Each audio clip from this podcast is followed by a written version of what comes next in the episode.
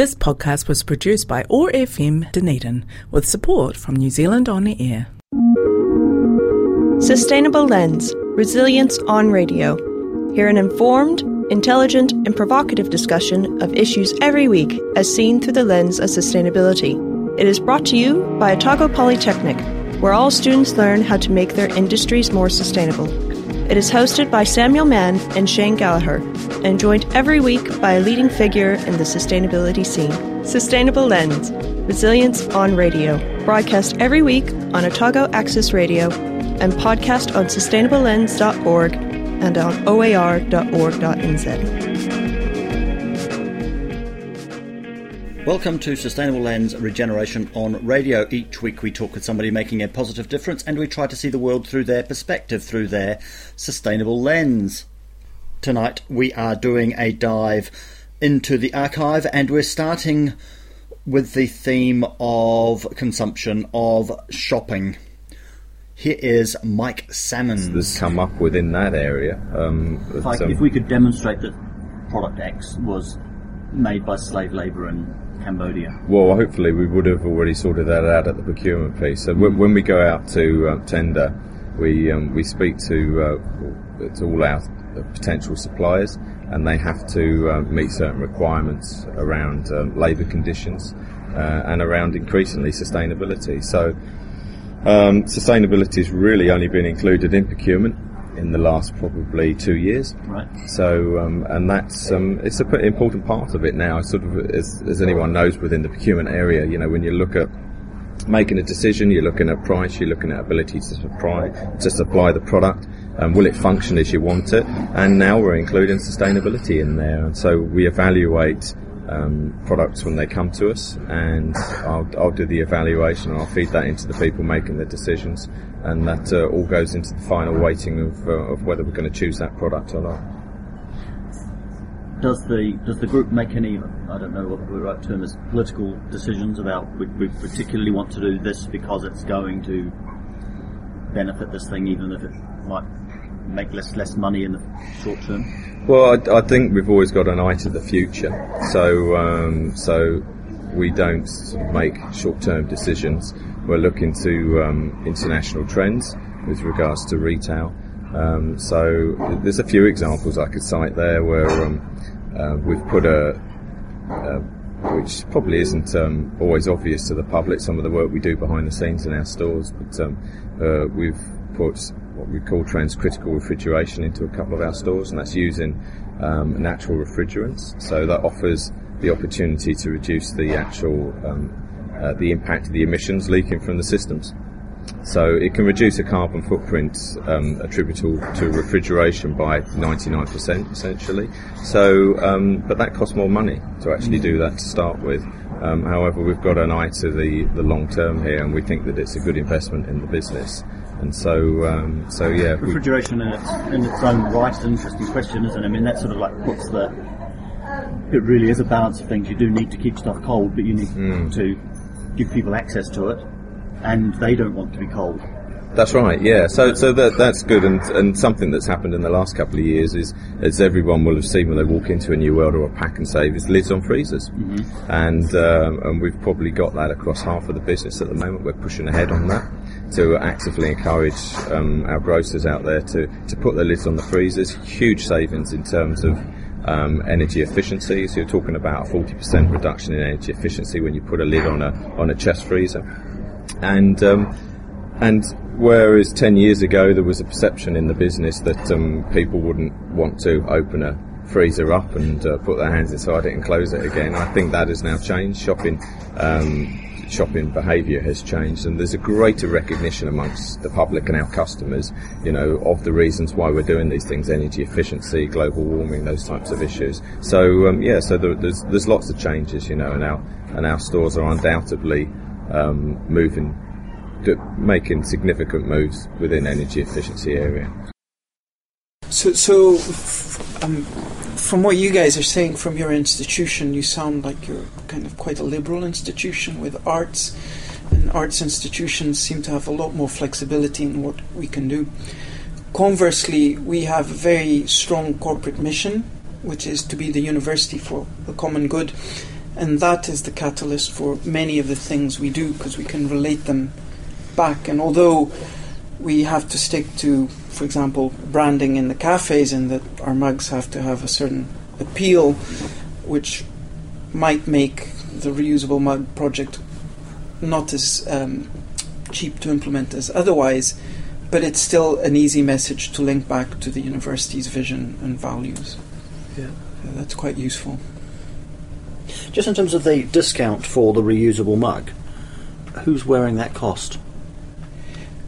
So the the cost was it was designed to be cost neutral, and it was the so it's ten pence, and it was at the time um, the estimated cost of a cup and lid. Um, yeah. Right.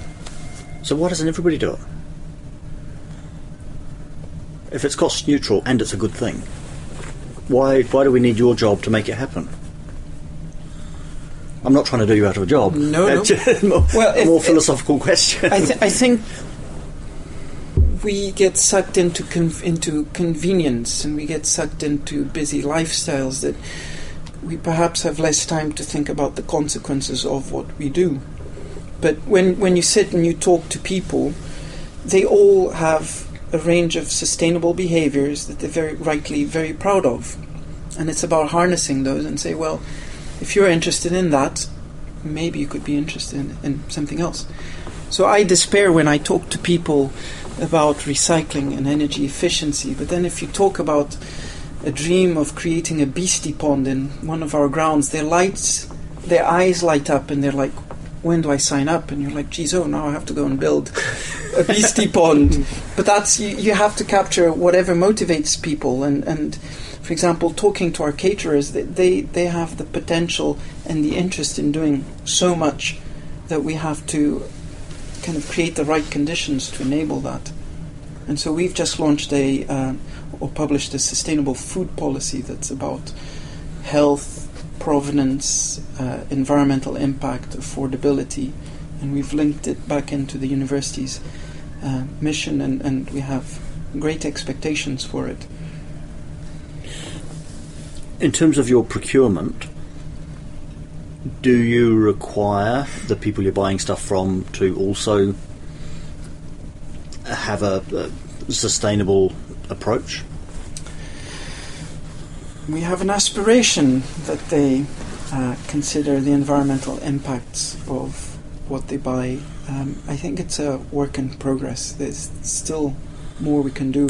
We subscribe to a, a procurement consortium for Scottish universities called APUC, and, and they have uh, product categories and standards that we can buy into, and they're um, many are vetted for environmental credentials and things like that, which makes our life easier. Um, I still think there is a role for uh, people purchasing stuff to think more carefully about what it is they're buying, what it is they're replacing, and what's going to happen at the end. But that's we're at very early stages of that journey. So I guess here's a an interesting place for us as sustainability professionals, with the emphasis a lot of the time coming down to environmental issues. Yeah, you know, there's a lot of potential for social procurement. Yeah. Yeah, to be in tension with what we want to do to get the correct environmental product. Um, uh, I guess looking at the the university for the common good, the common good is much much wider than environmental good. Of course. Yeah. So how do you uh, manage those tensions, or are or are they just a perception and you haven't come across any? I think our procurement function of, of the, the other functions I um, work with on a regular basis, they, they are the most engaged in, and they have um, perhaps a, a deeper understanding of the sustainability issues and opportunities than, than others. And they do explore the, the social gain. So um, I don't remember the correct terminology for it, but they're, they're they look at internships and they look at, I think it's called community benefit. So they look at opportunities where big contracts can create training opportunities for people. You can have apprenticeships. Um, So, so they look at those things, but they're also uh, very constrained, or they give me the impression they're also very constrained by procurement legislation. So there's only certain things that you can do until you cross the line of what you can't do. So they're they're very mindful of that. So we could potentially do more, but we need to be mindful that we're not breaking um, any rules. So the tension might actually be between legislation rather than different types of procurement. Yes. So so it's it's um, you, you can't. I, I think you can't distinguish like the distance or how justifying the uh, how local something is is is very difficult because you then fall foul of procurement legislation.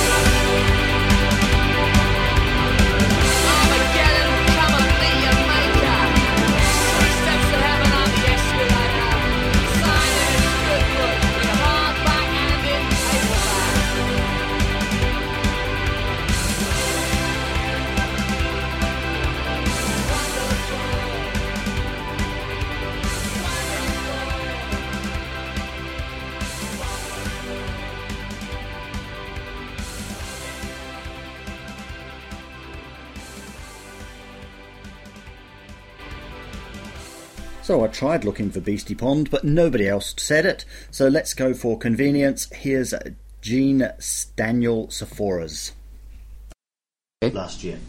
Um, and so one of the things that they've done is that they can opt into a shared car ownership. Oh, great. Okay.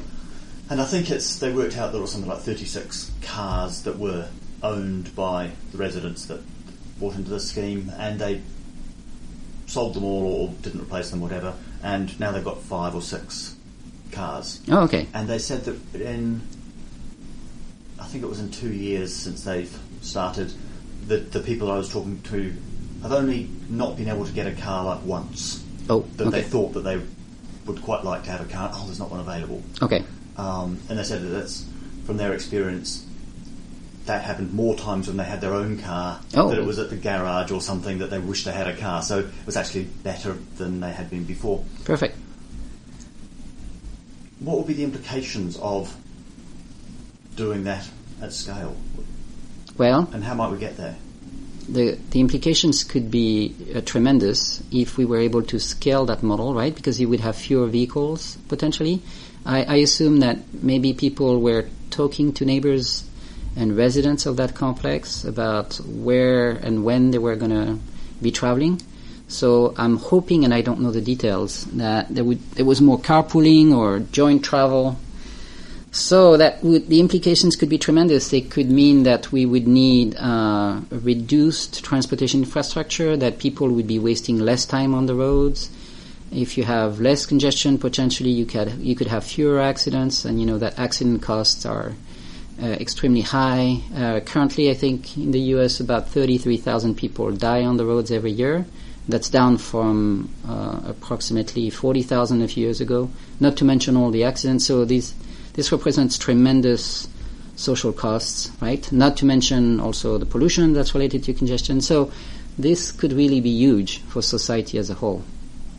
And then I assume they, I mean, I'm hoping that they uh, walk more and so on. So hopefully they're healthier as well. So maybe that's a silver bullet we were looking for. But you know, maybe maybe that type of uh, living arrangement is not for everyone. So You've done quite a lot of work on people's willingness to engage in pro-environmental behaviour. that's right. Are people generally good? Well, I can only, first of all, these are stated uh, stated preferences or uh, you know, statements that people make about their behavior. Um, what I can say based on my work, and, and we looked, uh, my students and I, at e-waste recycling or recycling in general, for example, is that uh, values or norms are really what's driving people's behavior. So you know, if you really believe that what your uh, that your actions can make a difference, then you're much more likely to engage in recycling, or uh, in, you're more likely to deal with e-waste in a responsible manner. So that's basically what we learned from that research. We also uh, looked at so for the U.S. as a whole, um, based on a, a survey of U.S. households, uh, we, we kind of compared the, the strengths of economic incentives and norms. And it turns out that norms are more important, partly because there is reluctance uh, for various reasons to rely more on economic incentives.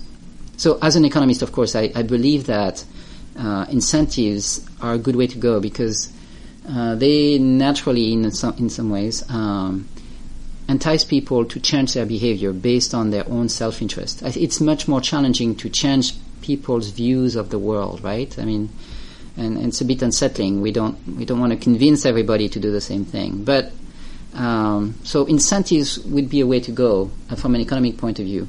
But in the U.S., there, re- there is reluctance for recycling on, on the, from manufacturers, you know, to to use deposit refund systems, which have proven effective in other countries. The trouble with incentives, or one of the troubles with incentives, is that for the people that are rich enough, they don't care.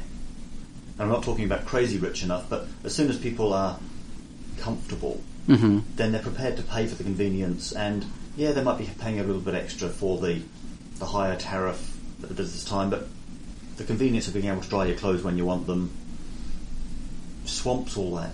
It could, it could, uh, but you can you can um, in a way rely on children. You have programs where uh, the children benefit directly. Uh, ch- the school children are often a good way to um, bring the environmental message home and to tell people that in fact you know okay so maybe it's not very much money but you know it's going to help schools and overall uh, they should feel good because it's going to help the environment and it may affect them indirectly So if I use my power responsibly, the, my local school benefits yes rather Uh, than oh i was thinking about you know recycling programs where kids actually collect uh, maybe uh, aluminum cans and so on and then they bring them back they get the, the refund and so that they help they benefit directly And Jean Daniel was talking about making a difference and there not being silver bullets. So let's go for Lisa Ellis. Talks about silver bullets in fortress ecology. creates these, these problems that you've been Yeah. describing. And we shouldn't expect solving. enlightenment at the top to save us. I, mean, I think um, one thing that uh, would help us reframe our environmental problems in a way that is productive is for people to recognize that for the vast majority of environmental problems, the structure of interests is such that there's an overwhelming majority with interest in sustainability and a tiny minority interested in short-term extraction. But we haven't framed our um, environmental politics that way. There are certainly exceptions. Some political parties, um, some great people around here um, have understood this. Um, but in the main, um, the trend toward framing in environmental politics tends to be human interests versus non-human interests. And that's interesting from an ethical perspective, but from a political perspective, it uh, links the majority of people for whom uh, the need for sustainability is enormous, links their interests together with those of the extractors when in fact they're invidiously related. I mean, there's instance after instance of people for whom uh, the extraction policy was really damaging them, expressing themselves on the side of extractors because they've come to internalize the logic of extraction as being associated with being human. Well, of course, people want to be on the side of humanity. In fact, I think it's um, something that all of us professionals in sustainability need to really help us talk about um, how the uh, real structure of interest is being warped by public discourse. And just leads on to another thing that kind of obsesses me philosophically is the idea that somehow we're separate from nature. And, you know, where did that thought process came come from, and it seems to have come from out, out of the Enlightenment. You can blame You- so many people. Yeah, yeah. Among the many people we blame for this, I want to blame the very beautiful and hardworking environmentalists of the 1970s who uh, committed to fortress ecology. What a mistake that was. Um, it does. If you say that there are is an invidious relation of conflict between human people and uh, pristine nature, uh, nobody can see my air quotes on the radio, can they? um, and pristine nature with air quotes around it. If you set the conflict up that way, um, you immediately frame environmental activism as an elite, effete interest against the interests of the vast majority of working people all over the world and their children. And that's a mistake. And it's really interesting because that kind of came out of the idea of, uh, you know, mechanic- mechanistic nature. That, and of course, computing was just around then. So, you know, it started around then. Computing is really interesting. Maybe we can, you know, reproduce, you know, a field, the ecology of a field in a computer. if We only just grab enough data.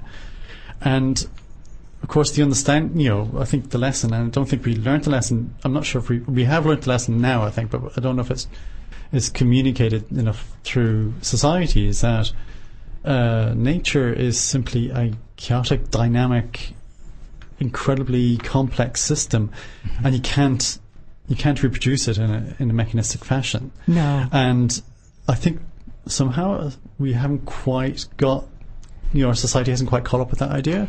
No, and I worry that that is a difficult message to get across for basic political argument. I mean, one thing that the climate deniers have on their side is a really simple, easy to communicate message that these elite people who are nothing like you want to um, ask you to make sacrifices for no good reason. Right? It's a very simple message. It's wrong, but it's easy to understand. And the um, as we make our baby steps toward um, an appropriate appreciation of complex reality, which is, as you say, it's chaotic and there are feedback loops, and the, even the best modelers have no idea, and they're perfectly modest about um, the uh, probabil- probabilistic nature of their predictions. It's very difficult to mobilize a majority in any democracy behind a probabilistic um, uh, slogan uh, if we all make this effort, perhaps we'll be better off, but we're not sure. Nobody's going to go out and vote on that basis. um, so I, I think you're right. Um, and I think you're also right that the message has not gotten through. Otherwise, people wouldn't be um, hoping for this, uh, what we like to call in my business, Promethean solution to climate change. If you think of a sort of uh, a much simpler set of contrasts than Sam was talking about at the beginning of this program, um, rather than the uh, eight different ethical options. Uh, one nice cut on them, you could just say you've got Promethean versus precautionary, as the philosopher John Dryzek likes to say. And um, the Prometheans think uh, we can have a silver bullet technological technological fix for anything that nature throws at us and presumes a divide between humanity and nature. But of course, um, Prometheanism has repeatedly failed. It's a shame our, uh, the time frames really make it difficult for us to perceive these things. Um, for example, if you have access to um, family photos of really good fishing expeditions, you might notice that the further back you go in time, the cooler, larger, and more delicious the fish your family caught were. Um, one of my favorite um, slides I've ever seen at an environmental political theory convention was a set of slides showing the prize-winning fish off Key Largo from 1950 to today and the prize winning fish are shrinking. um, but ordinary people, unless they work hard at it, talk to their grandparents, they don't have access to um, tangible information about the real losses they're suffering at the hands of a tiny minority of extractors. And David Suzuki, of course, makes this yeah. very point: is that yes, you know that the the lack of communication between the generations and lack of storytelling in society mm-hmm. has uh, really kind of hindered our ability to understand what's actually happening. Yes, and part of that whole market dynamic you referenced a few minutes ago. Yeah, yeah, yeah, and yeah. It's, it's really interesting because he said, look, the storytelling is, is, is most important important aspect. And of course, we, we talk about like a lot about storytelling on the show because storytelling, narrative, creating a narrative is is vital for you know pers- changing behaviour, persuading people to mm-hmm. um, of, of, of your story, and it seems to be something that's fundamental to sustainability. Uh, that it's, it's a re- repeated theme, isn't it, Sam? Through people keep talking about how we have to tell a narrative. Yeah, and one of the things that I think that we're not good at telling the narrative of, and I really like this this fish story, um, is the the ethics of intergeneration. You talk about the ethics of the, the non-human, mm. which I want to ask a little bit more about, but we also don't seem to have an ethic of future generation. We do in sort of indigenous storytelling, the seventh generation, and all those sorts of things but we don't seem to have it in our everyday political life. Mm-hmm. There isn't somebody from 50 years hence sitting around the sitting around the cabinet table. And there have been um, more or less wildly unrealistic proposals, um, which I think are worth considering, um, to represent future generations democratically. Um, it's hard to imagine how you would calculate the discount um, and have present uh, presently existing people represented in any numbers in a real um, legislature of future generations. But certainly, you could have ombudsmen. Um, I think uh, for practical political purposes, um, you don't have to think very many generations forward to get at um, the structure of contemporary environmental conflict as uh, uh, majority sustainer, minority extractor. That the future generations problem is an important flaw in our contemporary political culture, that other political cultures have done it much better. But in my view, it's not my first order, it's not on my uh, short list of things we should be working on now because I think immediately the challenges of adaptation are reaching vast numbers of people in the world. Um, everyone in the Maldive Islands is deeply concerned with the consequences of climate change.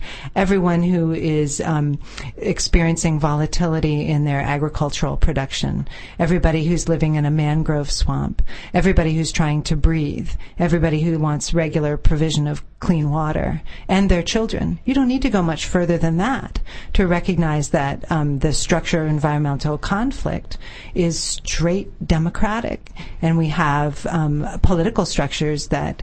Um, disproportionately represent a tiny minority interest, those with interests in extraction of resources in a non sustainable way over the short term.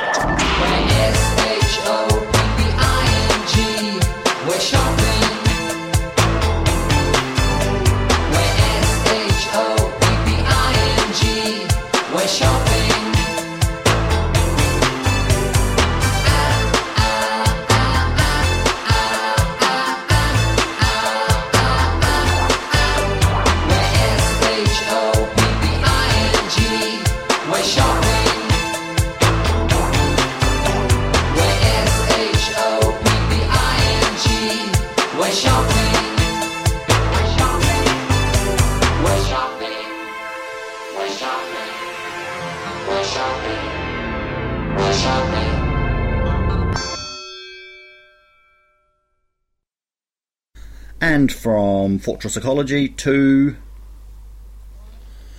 Future Generations with Tara Whitty. of uh, systems that involve links and interactions between complex human systems and complex natural systems. So that's precisely what I'm trying to do. So you have um, just mentioned it there. You have complex humans and complex natural systems. And I'm always been intrigued with this concept that, you know, humans are a part of nature. We're not part of nature. And then we've got, we've, so we have this um, idea, I, I don't know, it comes from deep ecology and, Mhm. and these ideas that somehow we're, we're a part and that we're not part of nature. So uh, how do you approach that? What's your picture? Are humans part of nature? Are we not part of nature? Uh, What, what's our relationship with it? Uh, well, um, I guess it all comes down to how you choose to define your words. Um, these days, I even hesitate to say to distinguish between human systems and ecosystems because, um, you know, if you're looking at uh, ideas like ecosystem-based management, they explicitly state that humans are part of, of ecosystems, and so. Um, I guess uh, I differentiate between human and natural systems just to, to clarify that those compose what I'm thinking of as ecosystems. But um, yeah, it's a good question, and uh, I think clarifying those definitions is something that would be helpful. When you're doing work with people in the field, in whatever country it is, do you make that kind of thinking explicit? Is, is that kind of thinking things you can engage people with, or are you engaging at a different level? Oh, well, it, it depends on the kind of people with whom I'm interacting. With my field assistants, I give them a very strong background, um, just so they know what the overarching goal of the project is or, or of the particular field methods are. Um, I do try to make it very clear when I'm applying for research permits, just because um, I want to let community leaders know uh, the nature of my work. Um, and I think in terms of uh, outreach, I've done a lot of outreach with elementary schools and also fishers, and it's uh, not stated in a heavy-handed way. It's just kind of, uh, I think for them, they even feel like it's intuitive. I mean, these are people who make their living off of natural resources, um, and so I don't think. I think it's actually probably uh, more likely that they would view human systems and natural systems as very integrated. Um, the issue, of course, is um, how they view natural systems with which they on which they don't directly depend uh, for their livelihoods. You know, and that's a great issue. Is um, these fishermen do not really depend on the dolphins directly for anything, not tourism, not for bait. Um, at my sites, it's just accidental capture. That's the main interaction. So trying to see um, whether the fishermen's values um, for their resources might extend to these dolphins um, who really don't have any economic value to these fishers, or whether they are viewed as some kind of separate, uh, not related um, aspect of the system is um, part of my interview work. In places where they are competitive for fish, does that happen? I assume it does somewhere. Uh, it does. Uh, at my particular sites, um, the fishermen seem to kind of laugh it off. I mean, the, the dolphin populations that I'm studying are, are quite small. Uh, most of them are fewer than 100. And so uh, I, they really don't occur in a, in a density that I think fishers would uh, interpret as competing. I do have uh, some fishers complain that their gear gets damaged when the fish ste- or when the dolphins steal shrimp and fish from their nets. And some of them do complain that the dolphins, if they're around the fishing boat, will sometimes scare the fish away. Um, at my site in Thailand, um, that's where I saw the closest interaction between fishers and dolphins. Uh, some of the fishermen will actually um, feed the dolphins their discards, and they, they seem to actually enjoy watching the dolphins swim around and play. Humans, ecosystems, integrated systems, and dolphins. So let's go for something else with a fin. Let's go with Finn Boyle. He also talks about things being dolphin friendly. Stick. Um, and full of uh, pesticides and herbicides, which can can cause problems as well. And so, uh, talking with some people working in those kind of facilities, something we realized is that the having it, having those those processes at a sort of more human scale that people can actually kind of understand and engage with a bit more easily means that they have a far greater buy-in in the success of it, and so are going to take more care in how they um, you know how they interact with it. Even if it is still just sort of filling a bin and putting it out on the street, there might be a bit more in, um, cognitive engagement with that. Oh, actually, I need to make sure that I can do my bit here. When we first started the Living Campus on at the Polytech 10, 12 years ago, one of the red lines that we weren't allowed to cross was there was to be no compost bins on campus. Aye, yes. And it was it was it was it was the only thing that people objected to, hmm. other than people perceived that the productive gardens would be less tidy than the trimmed roses. But once we got past that, the, the bottom line that we couldn't cross was the compost, and so we didn't have any compost bins on campus, despite the fact the whole point of it was to bring sustainability to front of house. We wanted to sort of turn it inside out and make those sort of, sorts of systems visible. But people said, no, we're not having something so dirty, something so smelly. It's certainly not going anywhere near my building. It's not, you know, you can't have it anywhere.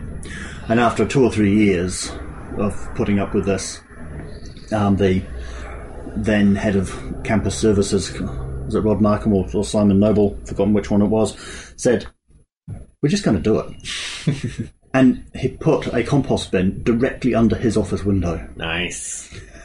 So there was no one else could complain. It was, you know, he was demonstrating that that's you know, how we can and do that. But I think that where you're coming from is continuing that that Mm. journey of how do we, you know, put this thing front and center. It's not about hiding this sort of stuff. Yeah. It's actually about learning from it. Which is, we are, after all, a, a learning organisation. When I last saw you, I took you up to Christchurch because I was going to Christchurch. Mm, thank you. And you were going to Christchurch with a huge pile of food. Where were you going? Uh, I was en route to um, Oruawairua, or also known as Blumine Island, which is a little uh, little island right at the top of Queen Charlotte Sounds in Marlborough, or Queen Charlotte Sound in Marlborough. Um, yeah, I was going to spend a week on that little island. Uh, living in tents and got a big old gas cooker with a group of about 30, mostly made up of secondary school students from around uh, around the South Island, uh, going to be utterly immersed in a um, conservation project to explore uh, the main themes of sustainability and leadership around sustainability um, with the this, this is a program that runs um, with the help of the Untouched World Charitable Trust, funded by the Untouched World um, clothing brand. Yeah, going to spend a week on this little island and just dive like deep into what is sustainability and what the hell are we going to do about the the crises that we face. It's a super powerful program, really, really uh, transformative for a lot of the people who get to to um, to go on those. And Finn they're talking about the Living Campus. Another Living Campus is on Napier University. Here's Cal Egan in Edinburgh. That's always been there around computing. I, don't- I don't think another thing that is think, thinking off the top of my head. There's another thing about the the reality of the garden. Yeah. The reality of the messiness of the garden. The Yes, reality, yeah. and in fact, the Yeah. messiness is probably healthier. Yeah. Um, and we're we're too keen to go for sort of homogenous. Yeah. Bringing everything down to just this system. Sure. Agreed. But, you know, Absolutely. so we need that. Yeah, I love I love the messiness of it. I think uh, mess is a great area. It's an area I want to get more into. You know, just the messiness of, of it all, the reality of it. I mean, like, you know, you, you've had kids as well. You know, uh, and uh, it's a messy world. You know, this computer's covered in sick. Yeah. There's a nappy. A dirty nappy lying next to it, maybe. You know what I mean? And and, and everything's all a spaghetti of leads, right?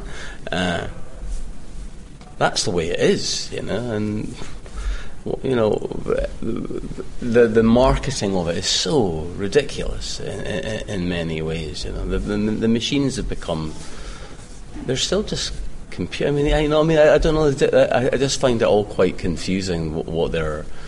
Yeah, I don't. I don't believe that it's going to solve all all of our problems at all. To me, they're just tool, another tool, and they have to become like a tool in a in a toolkit.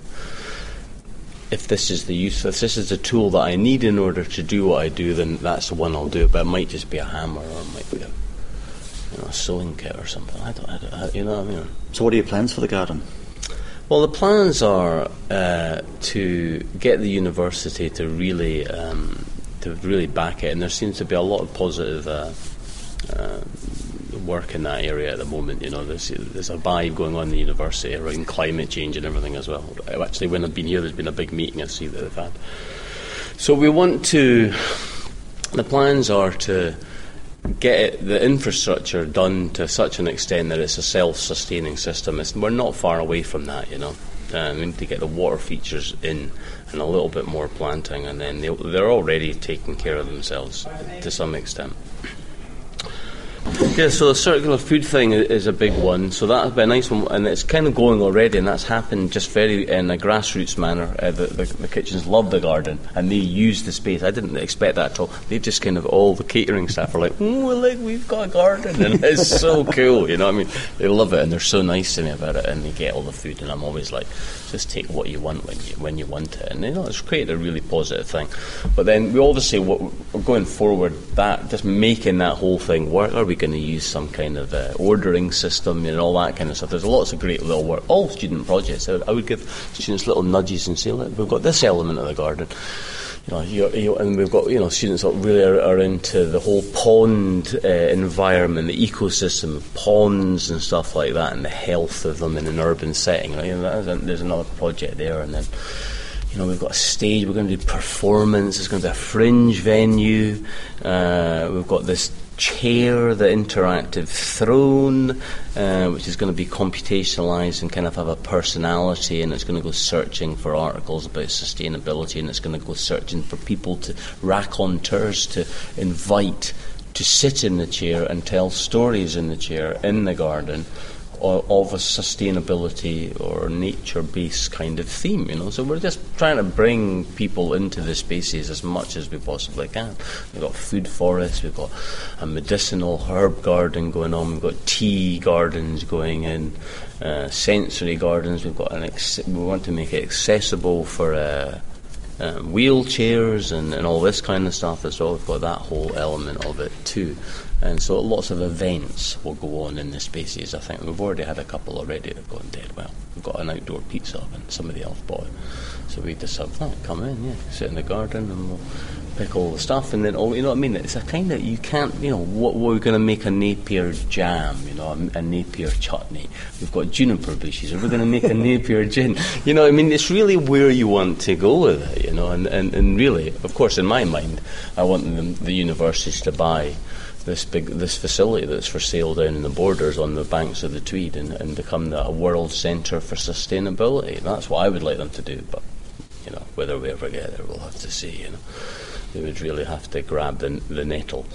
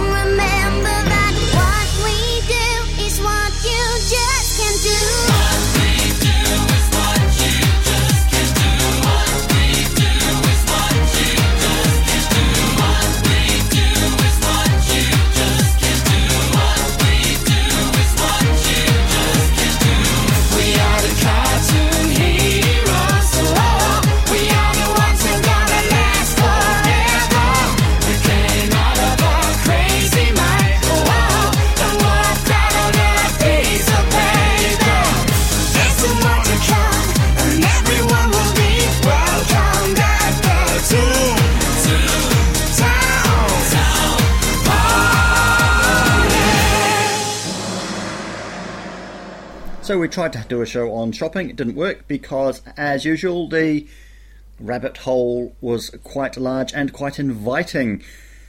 Started with consumption and ending, I suppose, with a pond in Scotland, in the garden in the university. You can hear the rest of the conversations with each of these people on sustainablelens.org. Look for Mike Salmons, Paulo Cruz, Jean Daniel Saphores, Lisa Ellis, Tara Whitty, Finn Boyle, and Cal Egan. That was Sustainable Lens. I'm Samuel Mann, diving into the archive. We hope you enjoyed the show. At Otago Polytechnic, we've made a commitment to sustainability in all that we do. High quality, hands on education is our trademark, and it's delivered with a focus on sustainable practice. We even have a school dedicated to it, our Centre for Sustainable Practice. For more information, check out our website, otagopolytechnic.ac.nz. A bright future is a sustainable future. Otago Polytechnic, proud sponsor of Sustainable Lens. This podcast was produced by OAR FM Dunedin with support from New Zealand On the Air.